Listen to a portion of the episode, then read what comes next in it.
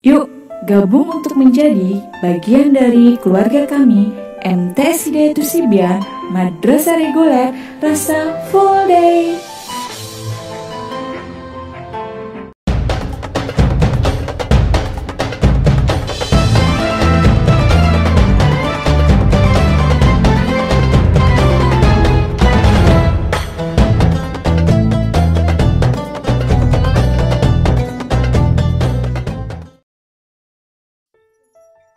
Assalamualaikum warahmatullahi wabarakatuh. Innal hamdalillah nahmaduhu wa nasta'inu wa nastaghfiruh wa na'udzu billahi min shururi anfusina wa min sayyiati a'malina. May yahdihillahu fala mudhillalah wa may yudhlil fala hadiyalah. Asyhadu an la ilaha illallah wa asyhadu anna Muhammadan abduhu wa rasuluh la nabiyya ba'd. Ketemu lagi bersama saya Abi Geri dalam channel The Amyar. Tentunya dalam segmen Ramadan penuh berkah. Kali ini Abi akan sedikit mengulas tentang sabar.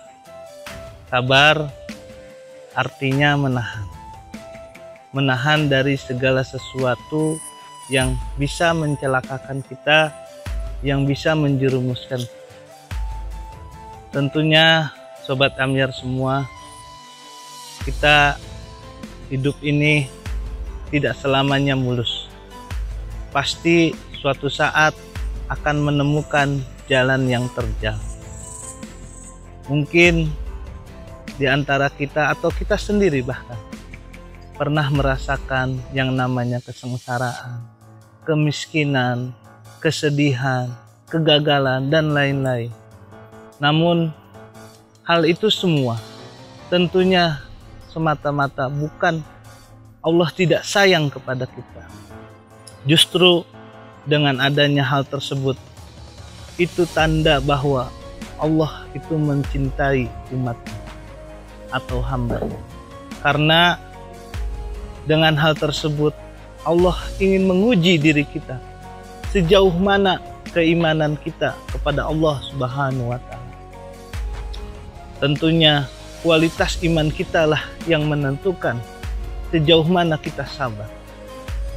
Sabar bisa berarti kita menahan menahan diri kita agar tidak menjadikan diri kita ini orang-orang yang putus asa. Orang-orang yang penuh keluh kesah, sering mengeluh, sering berhujat, atau bahkan mencari kambing hitam. Bisa jadi menyalahkan orang lain. Contohnya saja ketika kita gagal ujian. Yang disalahkan orang lain. Bahkan hal-hal yang tidak wajar pun seperti pensil, seperti sinyal dan sebagainya itu disalahkan. Padahal sesungguhnya itu adalah ujian bagi diri kita. Pasti di balik kegagalan itu, di balik kesengsaraan itu, di balik kemiskinan, di balik kesusahan itu, pasti ada hikmahnya bagi orang-orang yang sabar. Sobat Amyar sekalian, sabar bukan berarti hanya kita sabar dalam kesengsaraan, kesedihan. Justru terkadang kita harus sabar ketika kita mendapatkan kesenangan, kita ketika kita mendapatkan rezeki, ketika kita mendapatkan kegembiraan. Karena jangan sampai ketika kita mendapatkan kesenangan justru kita malah lupa, malah lalai kepada Allah Subhanahu wa taala.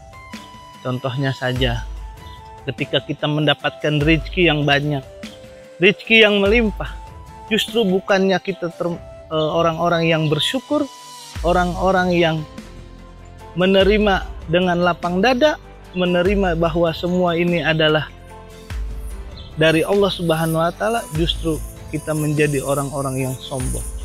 Kita lupa sedekah. Kita lupa membantu orang lain yang kesusahan.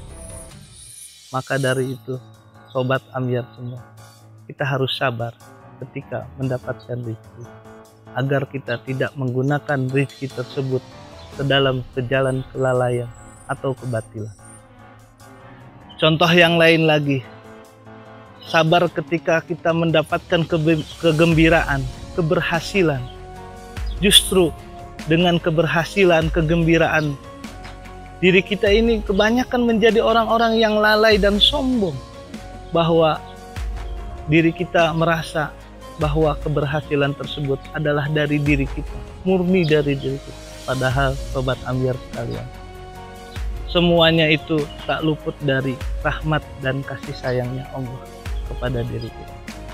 Maka diri kita ini harus ingat ketika kita mendapatkan keberhasilan, ingat bahwa ini adalah ujian, sebagian dari ujian untuk kita. Apakah kita termasuk orang-orang yang bersyukur atau tidak?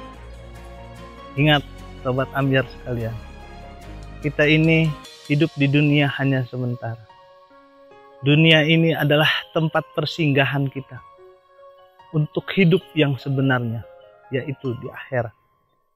Dunia ini menjadi tempat ujian bagi diri kita.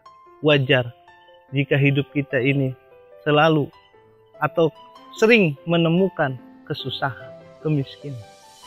Jangan putus asa, teruslah semangat menjalani hidup ini dan jangan lupa tetap berdoa, tetap beribadah, tetap bersosial, tetap menjadi diri kita yang penuh dengan uh, apa namanya dengan ke, uh, ketakwaan kepada Allah Subhanahu wa taala.